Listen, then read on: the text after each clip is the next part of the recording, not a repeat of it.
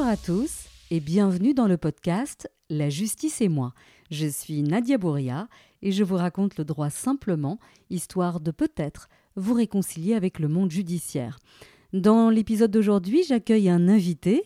Il est euh, juge de paix, enfin il l'était, puisqu'il est euh, tout jeune retraité. Il a été longtemps avocat au barreau de Bruxelles et surtout, il est un fervent défenseur de la médiation et de la conciliation. Il s'agit d'Avish Nebalg. Bonjour Avi, merci d'avoir accepté mon invitation. Avec plaisir. Alors, euh, on se connaît dans la vraie vie, donc ça je tenais à le dire à nos auditeurs. Donc on se tutoie dans la vie. Euh, donc je trouvais normal qu'on continue euh, dans le podcast parce que sinon ça va être bizarre. On va passer du tu au vous et ça va être un petit peu curieux à entendre. Certainement, on s'est trouvé sympathique l'un l'autre dès le départ et le tutoiement nous est venu tout naturellement. Très bien. Alors j'avais envie de t'inviter euh, à vie pour expliquer un petit peu aux auditeurs bah, l'autre côté du miroir parce que bon on connaît euh, le métier euh, des avocats, euh, de ce qu'on envoie à la télévision, etc. Et puis, entre guillemets, les avocats se mettent beaucoup plus en scène que les juges. Les juges sont, de manière générale, beaucoup plus discrets sur leurs fonctions. Alors, avant d'entrer dans le vif du sujet, j'avais envie que tu nous racontes comment est-ce que tu es devenu juge de paix? Eh bien, j'étais, comme tu l'as dit, avocat pendant 30 ans.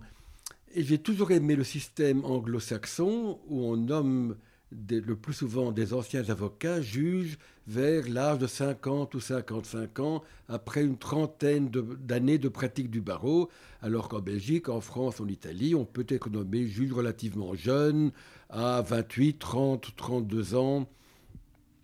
Et j'estime que le meilleur juriste du monde à 28 ans ne fera pas un bon juge car il n'a pas l'expérience d'un minimum de vie derrière lui. Mais bon, telle est la pratique dans notre pays. Et moi-même, après 30 ans de barreau, j'ai décidé de passer de l'autre côté du miroir. Je te passe les formalités, les examens, etc., qui n'intéressent personne. J'ai été nommé juge à l'âge de 55 ans. D'accord. Et qu'est-ce qui est pour toi un bon juge? Parce que tu, tu viens juste euh, à l'instant de dire euh, que euh, un bon, je ne sais plus quelle formule tu as utilisé, un bon praticien à 28 ans ne fera pas un bon juge. Et qu'est-ce qui, pour toi, à ton avis, qu'est-ce qui fait un bon juge? Ah, eh bien, en Belgique, souvent, la première qualité, ah, il faut qu'il soit un bon juriste. J'ai lu un bouquin canadien, tout à fait intéressant sous les juges. Bon juriste, c'est le onzième critère au Canada. Alors, qu'est-ce que c'est un bon juge? Tu poses la question à n'importe quel juge en exercice, il répondra sérieusement en souriant, ben, quelqu'un comme moi. Il y a autant de définitions du bon juge que de juges ben, La mienne est quelqu'un qui pratique l'empathie. L'empathie qu'il faut distinguer de la sympathie. L'empathie, c'est la capacité intellectuelle, émotionnelle, affective à se mettre dans la peau de l'autre, comprendre comment il réagit, comment il raisonne, comment il ou elle est. Et première qualité du juge, pour commencer, ça va paraître paradoxal, ne pas juger ou ne pas juger tout de suite. Écouter les parties, écouter les gens, lire leurs pièces, leurs documents, et ensuite se faire une première idée, une première hypothèse de, de la décision qui sera prise. S'il faut une décision, on, on, y reviendra.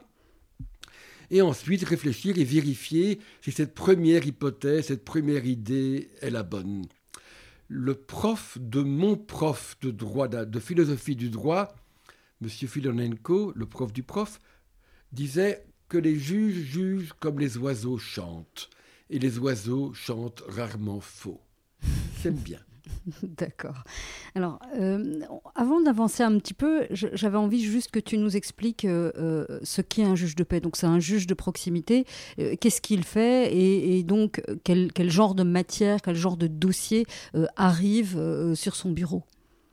Alors, le juge de paix, qui est très différent du, du Recht hollandais ou du Giudice di pace italien ou du juge cantonal français qui n'existe plus, du juge d'instance français qui n'existe plus depuis près de deux ans, euh, est une institution ancienne, plus ancienne que la Belgique.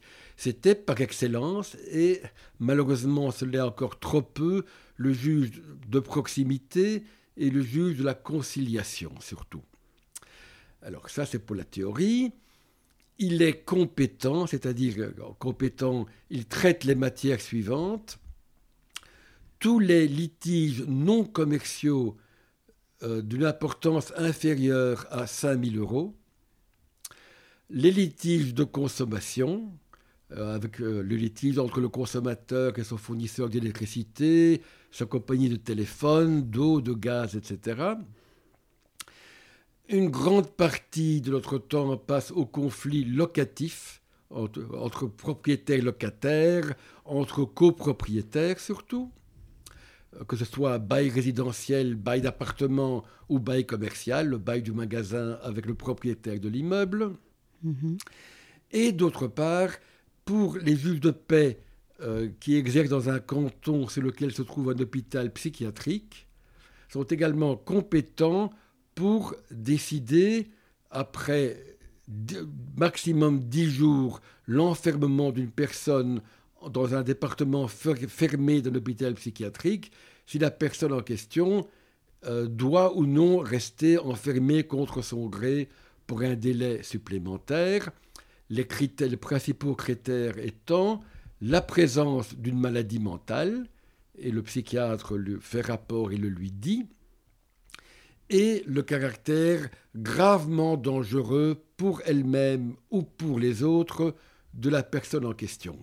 Et là, les meilleures études de droit ne servent à rien. Là, c'est les 55 années de vie qui interviennent. Ça, c'est vraiment le, feeling, le sentir si la personne, enfin, et on a quelques secondes pour décider. Mhm. Et tu en as eu, toi, des cas comme ça, de gens que tu as dû enfermer? plusieurs cantons dans lesquels... Alors, il y avait des collègues qui, m'a-t-on dit, des collègues qui systématiquement suivaient le rapport ou l'avis du psychiatre. Le psychiatre dit J'ai encore envie de l'examiner un petit peu, il faut qu'il reste enfermé. Et donc, il suivait l'avis. D'autres, bah, bah, si, on si on implique un juge dans le processus, ce n'est pas pour suivre aveuglément et toujours l'avis du psychiatre, qui ne sert à rien alors sinon. Non. Je suis là également, en l'occurrence, le juge de la liberté.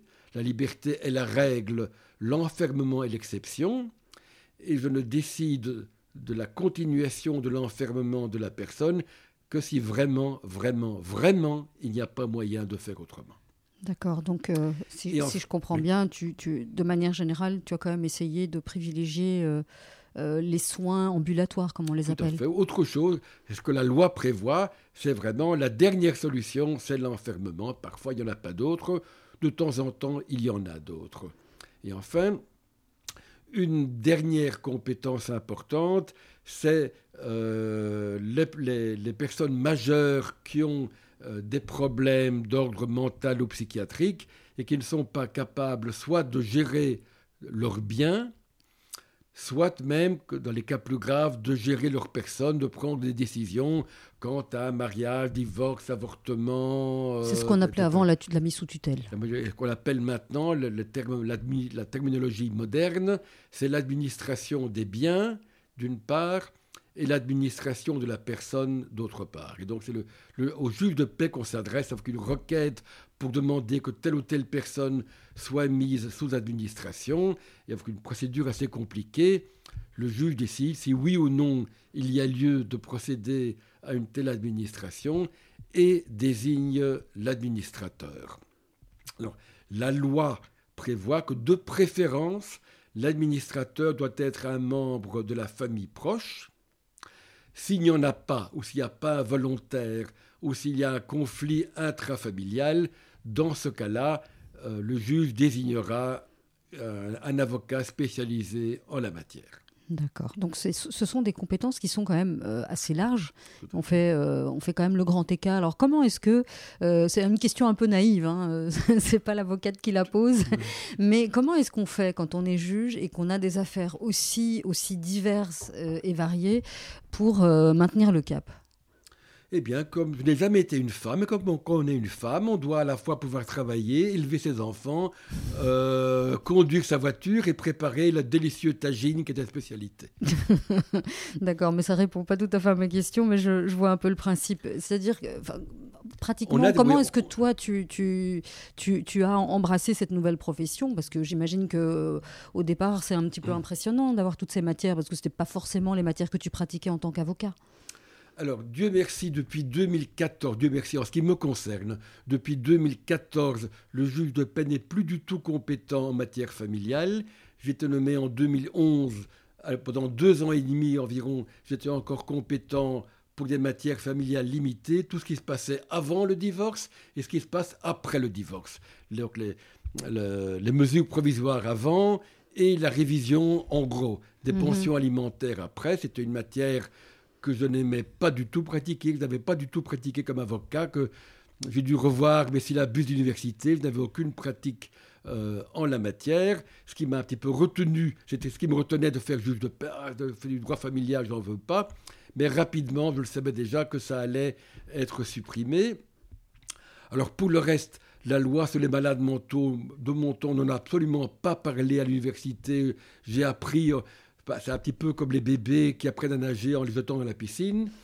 Euh, j'ai appris sur le tas, j'ai lu la loi. Et pour le reste, bon, c'était des matières quand même que je pratiquais un petit peu et que je connaissais un petit peu. Et euh, surtout, ce qui m'avait motivé, c'était juge de paix, c'est conciliation, mon amour de la conciliation. Comme avocat, je la pratiquais autant que possible. Et comme juge, j'aurais l'occasion euh, de, la, pratiquer encore bien davantage. Et j'avais plus de, plus de plaisir à, comme avocat à régler une affaire qu'à la gagner. Comme juge, j'aurais plus d'affaires à gagner et j'aurais beaucoup d'affaires à régler et à concilier. Mhm. Alors, j'ai envie qu'on s'arrête un petit peu sur les coulisses. Euh, alors, le juge, il n'est pas tout seul, il a une équipe. Euh, alors, elle est composée de, de, qui? J'imagine qu'il y a des agents administratifs, il y a des greffiers. Comment ça se passe? C'est quoi la, la tambouille interne de la justice de paix? Eh bien, contrairement à d'autres tribunaux euh, où c'est collégial, c'est-à-dire il y a un président du tribunal et deux juges assis à sa gauche et à sa droite, un trio, parfois même en cours de cassation, ils sont plus nombreux, mais peu importe. Le juge de paix est un juge seul, euh, qui est assisté à l'audience d'un greffier. Alors le greffier, c'est quelqu'un qui assure la régularité de l'audience. Qui, c'est un, il n'aime pas qu'on leur appelle, c'est, un super secrétaire, mais bien plus qualifié. C'est un secrétaire de direction, si on veut, mhm. très spécialisé et qualifié. Euh, qui note tout ce qui se passe à l'audience, qui appelle les affaires, qui prépare les dossiers, et sans la présence duquel le juge ne peut pratiquement rien faire. Un juge sans greffier, c'est un, géant euh, ligoté qui n'a aucun pouvoir. Le juge, tout ce qu'il fait en sa capacité de juge, il doit être accompagné de son greffier. Alors il y a, le greffier qui est là à l'audience, il y a d'autres greffiers au greffe avec plusieurs niveaux. Il y a des employés qui, eux, reçoivent le courrier, euh, tapent les prépares, tapent les jugements, répondent au téléphone. Mais en gros, c'est ça. Le juge de paix, en tant que juge, travaille tout seul. D'accord. Alors, depuis peu, avant, il y, avait, il y avait quelque chose comme 200 cantons de juge de paix dans des immeubles, dans des états plus ou moins mauvais. Une bonne initiative du ministre était de réduire le nombre de cantons alors là, je me fais attaquer, mais peu importe. Maintenant, je suis pensionné, je m'en fiche. Euh, avant, euh, dans les grandes villes, il y avait euh, dans, chaque quartier pratiquement une justice de paix, dans des immeubles souvent dans un état déplorable. Et maintenant, on a fait des pôles de justice de paix. À Bruxelles, il, y il y en aura quatre ou cinq ou six, je crois, réunissant chacun trois ou quatre juges de paix dans des immeubles dans un état convenable.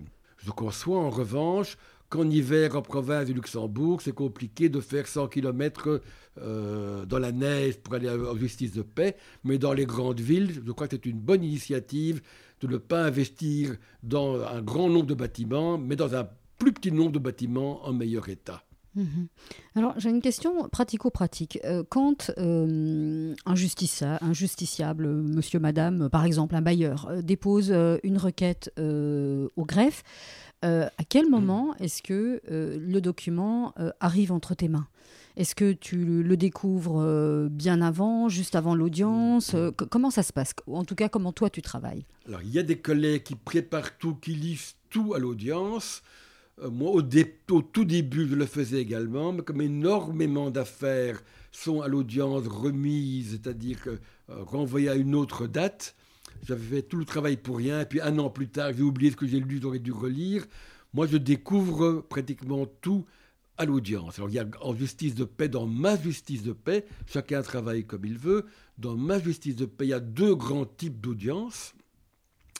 Il y avait tous les jeudis ce qu'on appelle une audience d'introduction. Euh, le nombre d'affaires varie vraiment entre 30 et 150 qui doivent être traitées en environ 3 heures.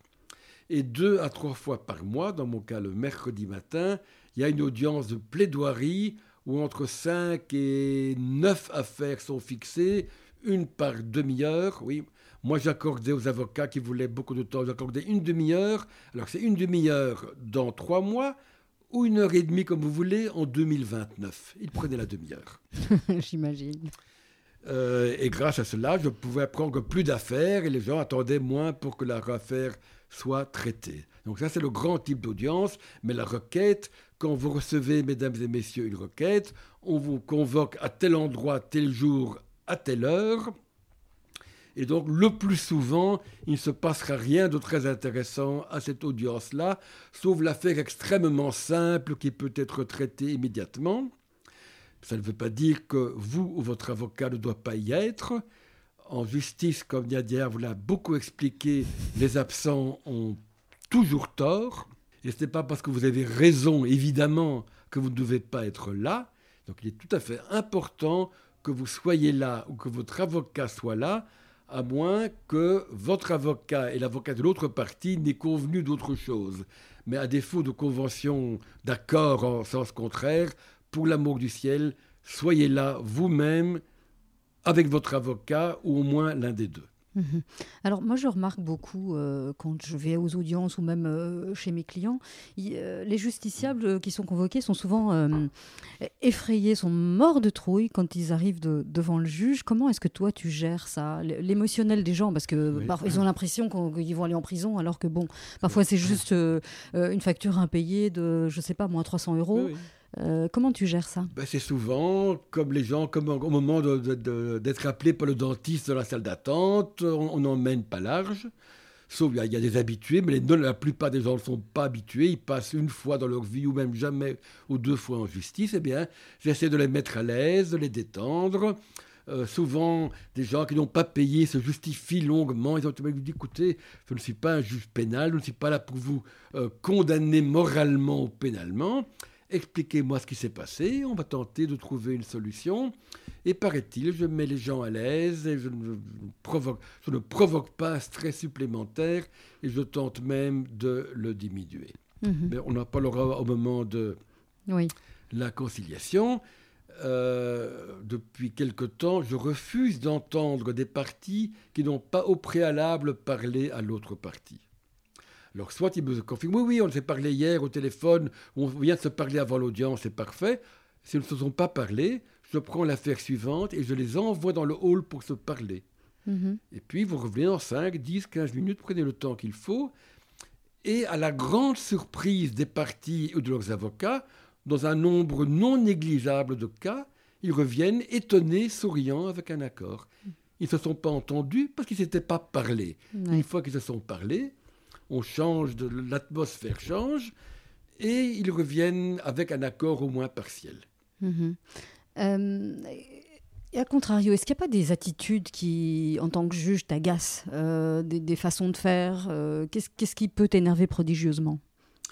Ah, Qu'est-ce qui peut m'énerver prodigieusement? Ben, La partie où l'avocat qui est réticent à même tenter de parler à l'autre partie, euh, l'avocat ou la partie en personne qui est arrogante vis-à-vis de l'autre partie, qui la traite mal ou par le mépris, ou qui traite mal, ou l'avocat qui, pendant que l'autre avocat parle, parle, ça m'est arrivé, parle au téléphone ou joue avec son GSM. Mais non. Mais si.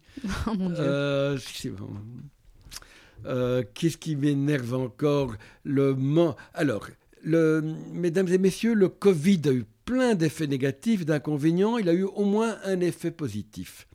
Avant le Covid, j'ai tenté d'obtenir pendant des années, vainement, c'était impossible, me disait-on, que l'on ne convoque pas 80 personnes ou 80 affaires toutes à 9 heures. Forcément, les 80 affaires n'allaient pas être traitées en même temps à 9 heures. Un petit peu comme les infirmières qui convoquent 50 patients tous à la même heure. N'est-il pas possible, ça ne coûte rien à personne, de convoquer à 9h, 9h15, 9h30 pour que les gens attendent moins. J'étais excédé en voyant le défendeur, le débiteur le plus souvent, qui arrivait à 9h et l'avocat du créancier arrivant le sourire aux lèvres ou pas à midi moins 5. Donc le créancier, c'est le créancier, c'est celui qui réclame l'argent. Le créancier, c'est celui qui veut réclamer l'argent, et le débiteur, c'est celui à qui, à raison, on réclame de l'argent. Et donc, on a volé trois heures de temps à cette personne. On mhm. disait, écoutez, moi, je préfère qu'on me pique mon portefeuille, donc euh, abstenez-vous quand même, mais là, les 50 euros qui s'y trouvent, je peux travailler, les regagner. Si on me vole trois heures de ma vie, elles ne vont plus jamais revenir. Je voulais même, au début de mon stage, remplacer les crucifixes dans certaines salles d'audience par time is money. Ça n'a pas été accepté. ne volons pas du temps aux gens. Et donc maintenant, comme à cause du Covid, la salle ne pouvait pas contenir plus de X personnes, on les faisait venir à 9h, 9h15, 9h30, et en principe, ils attendaient moins. Certains avocats jouaient le jeu et arrivaient à l'heure, d'autres, ah, j'ai pas remarqué, n'en tenaient pas compte, bien que ce soit indiqué en caractère gras, et venaient à l'heure qui leur convenait. Et j'ai dû euh, très souvent indiquer aux jeunes avocats ce que moi, on m'a appris dès le début de mon stage, quand une affaire est fixée à une heure fixe ou pas, l'avocat le plus jeune téléphone la veille à l'autre avocat, cher confrère, nous avons rendez-vous dans telle affaire, à tel endroit, à telle heure, je me permets de vous le rappeler. Ça évite beaucoup de bévues et j'en ai, je l'ai rappelé des jeunes avocats qui ne l'avaient jamais dit. Ils m'ont, dit Ah, mais quelle bonne idée Mais ça, ça se perd. Moi, je, remarque que ça se perd. Moi, on me l'a enseigné, mais ça se perd. Ben, là, c'est vraiment une bonne idée pour éviter que. tout et que, combien Ah, au téléphone, il n'y a personne. Ah, j'ai oublié, erreur d'agenda, ça peut arriver, mais pas si on vous le rappelle la veille. Évidemment. Maintenant que vous avez rendez-vous chez le médecin, vous recevez un SMS euh, la veille rappelant tel rendez-vous demain à telle heure. Eh bien, c'est la C'est le même principe. Oui. Ok. Alors, euh, donc tu, as évoqué bah, les, choses qui t'agacent euh, pendant, euh, pendant, l'audience, pendant la, plaidoirie. Donc ensuite, quand tu as entendu les uns et les autres, comment est-ce que tu, gères ton dossier C'est à ce moment-là que tu le lis ou tu t'es déjà vraiment fait une idée Comment est-ce que tu agences tout ça? Ah ben, Le plus, alors, on enseigne aux étudiants en droit ce qu'on appelle le syllogisme judiciaire. Qu'est-ce que cela? Eh bien, c'est une forme de raisonnement. Les parties me donnent les faits, j'applique le droit que je connais aux faits, et le résultat est immédiatement, logiquement et forcément, telle partie a raison, telle partie a tort, il est innocent, il est coupable, il a gagné, il a perdu. C'est en théorie ainsi qu'on devrait fonctionner.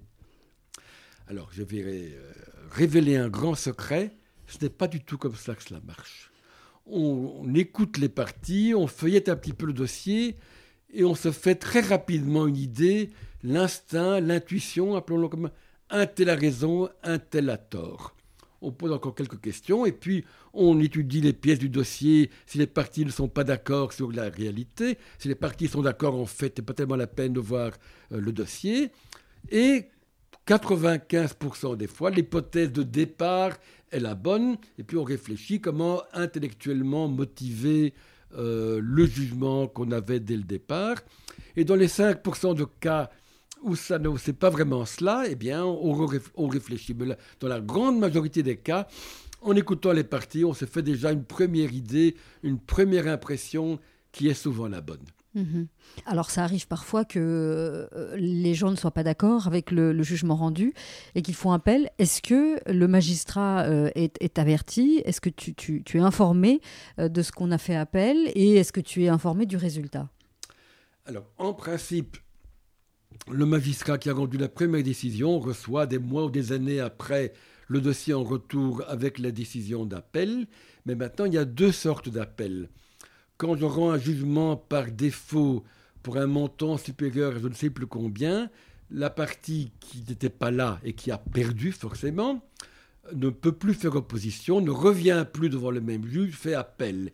Et donc là, je n'ai aucun problème à ce que le juge d'appel ait rendu une autre décision, puisqu'il a entendu, contrairement à moi, les deux parties. Tout à fait. Mais l'appel classique, quand les deux parties étaient là et que l'une des parties, ou parfois les deux, sont mécontentes de la décision, eh bien, j'ai reçu quelques décisions d'appel Et mon Dieu, je n'ai pas été trop souvent réformé. C'est-à-dire que le juge d'appel n'a le plus souvent pas pris une décision très différente de la mienne. D'accord. Et, du point de vue personnel, émotionnel, ça, fait quoi? Euh, ça, On est fier, non?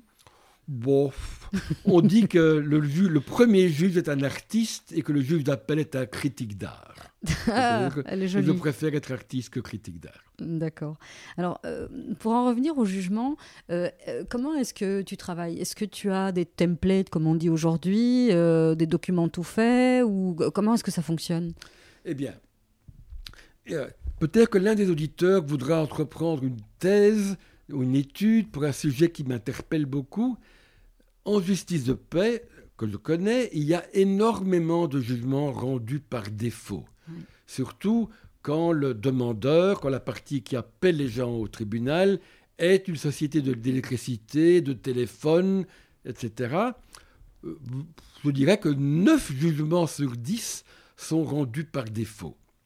Et la question que je me pose et à laquelle je n'ai pas humblement de réponse, comment se fait-il que les gens ne se déplacent pas. Alors les hypothèses, ils n'ont pas reçu la citation, la convocation, ils n'ont pas compris ce qu'on leur veut, ils ont peur, ils ont la trouille, ils sont mhm. timides, ils ont peur de venir, ou encore ils se disent, ben, on me réclame 150 euros, je les dois, il n'y a, rien de particulier à dire, pourquoi, à quoi bon me déplacer? Mhm. Ou encore autre chose, et je ne sais pas, et j'appelle de mes voeux une étude ou une thèse de doctorat sur les, le grand nombre de jugements par défaut. Comment cela se fait-il qu'ils soient à ce point nombreux? Mhm. Mais ma question, c'était comment toi tu travailles pour rédiger tes jugements, justement? Donc, est-ce que tu as des, modèles?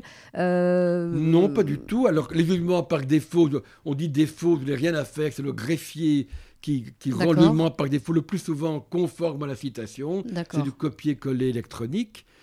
Quand ce n'est pas le cas, on en parlera tout à l'heure, dans le cas de, de mes jugements préférés, les jugements d'accord, l'instrument le plus utilisé par mon greffier est l'agrafeuse.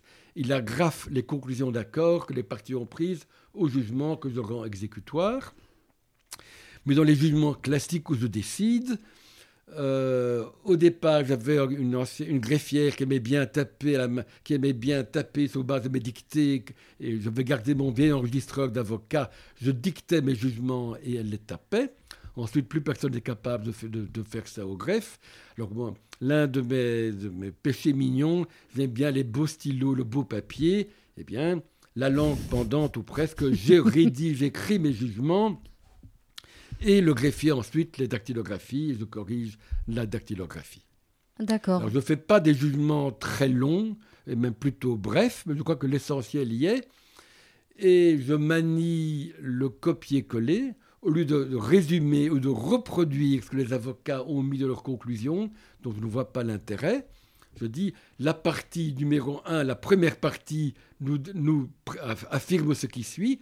Je fais du copier-coller de ces conclusions, point la ligne, paragraphe. L'autre partie nous, prétend ce, ce, qui suit, exactement tout son texte. Et puis, chapitre 3, appréciation du tribunal. La partie 1 m'a convaincu en disant ce qu'elle dit au point 5 et au point 17. La partie B m'a convaincu pour telle raison, par son argumentation au point 12 et au point 19. Conclusion, la partie 1 a raison sur ça et ça, et la partie 2 a raison sur tel et tel point, et puis financièrement, ça donne ceci et cela. Simple, net et précis. On fait son mieux. Euh, ok. Est-ce que tu, euh, tu, as une anecdote euh, à partager avec nous? Ah ben j'en aurais des, tas comme ça à brûle pour point. Une que j'aime bien, il y a quelques années, l'avocat d'une copropriété demande le paiement des charges de copropriété, très banalement, à un copropriétaire. Et celui-ci me dit, écoutez, monsieur le juge, j'ai un diplôme de la Harvard Business School. Hmm, je ne comprends pas le cahier des charges que j'ai reçu. je ne paye pas. Je demande à l'avocate, et vous, ma maître, vous le comprenez? Oui, mais je vous avoue que j'ai passé quelques heures la nuit dernière à tenter de le comprendre. Ça y est, j'ai compris. Eh bien, maître, monsieur, je vous invite à sortir. Et maître, vous êtes une excellente avocate, vous êtes sûrement très pédagogue. Expliquez donc à monsieur le cahier des charges qu'il ne comprend pas. Ils sont un petit peu interloqués, ils sortent. Ils reviennent un quart d'heure plus tard et le type dit oh, Il m'a expliqué, j'ai compris, il sort son chéquier, je paye. Et eh ben voilà. Alors très souvent, pourquoi les gens ne payent pas? Le plus souvent, ils n'ont pas les sous en ce moment, mhm. plus tard. Deuxième point, ils ne comprennent pas le pourquoi de, la, de, de, ce qu'on leur demande. Mhm. Et souvent, s'ils ont les sous et on leur explique pourquoi, et s'ils ne sont pas de trop mauvais foi, ben, ils vont payer. Mhm. Et euh, d'anecdote, alors, quelle est la principale fonction d'une audience de juge de paix? C'est que les débiteurs payent ce qu'ils doivent la veille de l'audience. C'est vrai. c'est tout à fait vrai. Et bien alors du coup, euh, tu, tu m'as coupé dans mon élan. J'avais une question à te... C'est pas grave, elle va me revenir. Hum, je ne sais plus. Voilà. Des anecdotes, Tant pis. Ça ne reviendra pas, tant pis. Mais donc, si tu as une autre anecdote à partager avec nous, je suis preneuse parce que tu, es... tu me fais rire. Mon Dieu c'est la première fois qu'on me dit ça. Moi qui me pensais un juge sérieux, mais bon. Alors, euh, autre euh, anecdote. Euh, un propriétaire est assigné par, par l'héritier d'un locataire pour la récupération de la garantie locative. Je demande au propriétaire, écoutez, pourquoi, monsieur, quelle est, pour quelle raison Donc vous avez le fils de la locataire décédée euh, l'héritier, seul héritier, il n'y a pas de problème de ce point de vue-là, qui aimerait simplement récupérer la garantie locative et il semble que vous ne vouliez pas la lui rendre volontairement. Pourquoi Expliquez-moi? Je vais vous dire pourquoi, monsieur le juge. Il a été très agressif, il a demandé sur un ton agressif et méchant. Je n'ai pas l'habitude qu'on me parle comme ça et donc j'ai décidé de ne pas la lui rendre. C'est vrai, mais pas du tout. J'étais, je venais d'apprendre le décès, j'étais triste, j'étais bouleversé. Je n'ai pas voulu être agressif. Alors peut-être, dit monsieur, pourriez-vous pourriez vous excuser auprès du propriétaire pour avoir été agressif Ah, mais je n'ai pas été agressif. Bon, pourriez-vous vous excuser pour avoir donné l'impression, la perception à ce monsieur que vous étiez agressif? Ah ben ça je veux bien. Ben, écoutez monsieur, excusez-moi, je pas l'intention. Voulez-vous, je vous prie, je le demande poliment, me rendre les 1500 euros de ma garantie locative? Je le fais tout de suite, cher monsieur. C'était fini. Et c'était terminé. Et alors qu'on aurait pu. Quand les conflits existent, voyez-vous, cher Nadia, vois-tu, cher Nadia, existent, comme dit un collègue, rarement dans la réalité physique.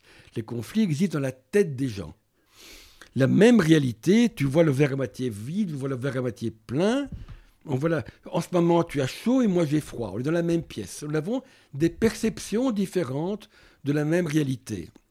Alors, on ne discute pas sur des perceptions. Je ne vais pas te dire que tu as tort d'avoir froid ni que moi j'ai tort d'avoir chaud. On va voir ce que l'on peut faire à propos de cette différente température ou de perception de la même réalité ou de la même température. Mhm. Ça, c'est l'un des objectifs, je crois, d'un bon juge de paix. Mhm.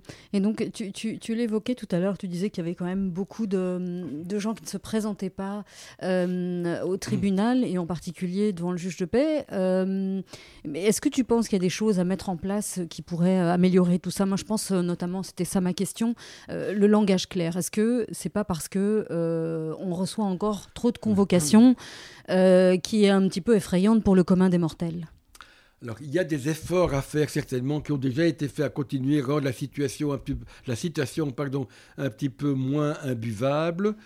Tout récemment, il a été décidé que les jugements, les, les citations, les significations devaient comporter la manière de faire appel. Mhm. Donc, les gens savent, je suis condamné à, payer 1000 euros, hein, je ne suis pas d'accord, eh bien, au lieu de devoir euh, me gratter la tête, de faire une recherche, comment faire appel, ce sera indiqué à tel endroit, dans tel délai, donc ça ne posera pas de problème. Mais une citation peut, encore l'héritage du 19e siècle, de la manière dont elle est rédigée, et cela peut certainement être bien simplifié. Même moi, juge, quand je reçois une citation de 5 pages, je prends parfois 40 secondes pour trouver bah, qu'est-ce qu'on veut à qui? Qu'est-ce qu'on veut? Qu'est-ce qu'on veut, qu'est-ce qu'on veut à la personne devant moi? Il y a certainement moyen de faire mieux. Et puis, beaucoup de gens m'affirment que la, la, main sur le cœur qui n'ont pas reçu la citation. Certains sont de mauvaise foi, mais vu le grand nombre, ça doit être vrai. Il y a des boîtes à lettres défoncées, il y a des propriétaires qui, paraît-il, euh, ont la clé de la boîte aux lettres du locataire et piquent la citation pour qu'il ne vienne pas, ce qui n'est pas une, pas une excellente idée. Non, n'est pas une très très bonne idée. Euh, et bizarrement, au temps du Covid, où beaucoup d'affaires introduites par citation ont été renvoyées à plus tard. Et comment elles étaient renvoyées? Le, greffe, lui, envoyait un une lettre recommandée qu'on appelle un pli judiciaire au parti, les, les reconvoquant tel jour à telle heure. Et mon greffier m'a fait remarquer une chose étonnante. Il y avait beaucoup moins de défauts quand les gens étaient convoqués par une lettre recommandée du greffe que par une citation. Je ne sais pas quelle conclusion, en tirer, mais c'était frappant vu les chiffres des audiences par citation et des audiences convoquées par pli judiciaire. Donc tu, fais le même raisonnement que moi, que le langage clair, ça pourrait peut-être améliorer la situation C'est une hypothèse, mais encore une fois, il faudrait vraiment une étude approfondie. Pourquoi y a-t-il tant de, de défauts? J'ai fait une recherche, cette recherche n'existe pas. Mhm. Personne, semble-t-il, n'a encore effectué. Alors, en dehors de euh, la euh, médiation, euh, conciliation, négociation, qui est ce que tu aimes par-dessus tout, qu'est-ce qui pourrait être amélioré dans le système judiciaire pour que, pour que ça se passe un petit peu mieux? Eh bien, d'abord, le changement de mentalité, on, y reviendra. J'aime bien comparer le tribunal à l'hôpital. On va à l'hôpital pour les cas graves, quand le médecin vous y envoie, pour les urgences, pour les appendicites, quand il n'y a pas moyen de traiter autrement. Et mon rêve, c'est d'abord l'avocat. Quand vous allez chez le médecin, vous n'envisagez pas a priori que le médecin vous envoie par ambulance ou autrement à l'hôpital. Eh bien, en allant chez l'avocat, vous ne devriez pas avoir a priori l'idée tribunal. L'avocat devrait d'abord, dans son cabinet, comme le médecin généraliste dans son cabinet, tenter de vous soigner, entre guillemets, de traiter votre problème sans passer par la case tribunal. La tribunal, comme l'hôpital, doit être le dernier recours. Sauf affaire extrêmement urgente et sauf exception, l'affaire doit être traitée d'abord par les parties elles-mêmes, puis par l'avocat avec l'autre avocat, par plusieurs techniques dont nous parlerons, et enfin, en dernier recours, si tout a échoué, par le tribunal. Eh bien, je te remercie, Avi, parce que tu m'as fait ma conclusion. parce qu'on va te retrouver la semaine prochaine pour euh, parler euh, de médiation, conciliation, négociation, c'est-à-dire euh, toutes les techniques pour éviter de se retrouver devant le juge. Merci. Avec plaisir, à la semaine prochaine.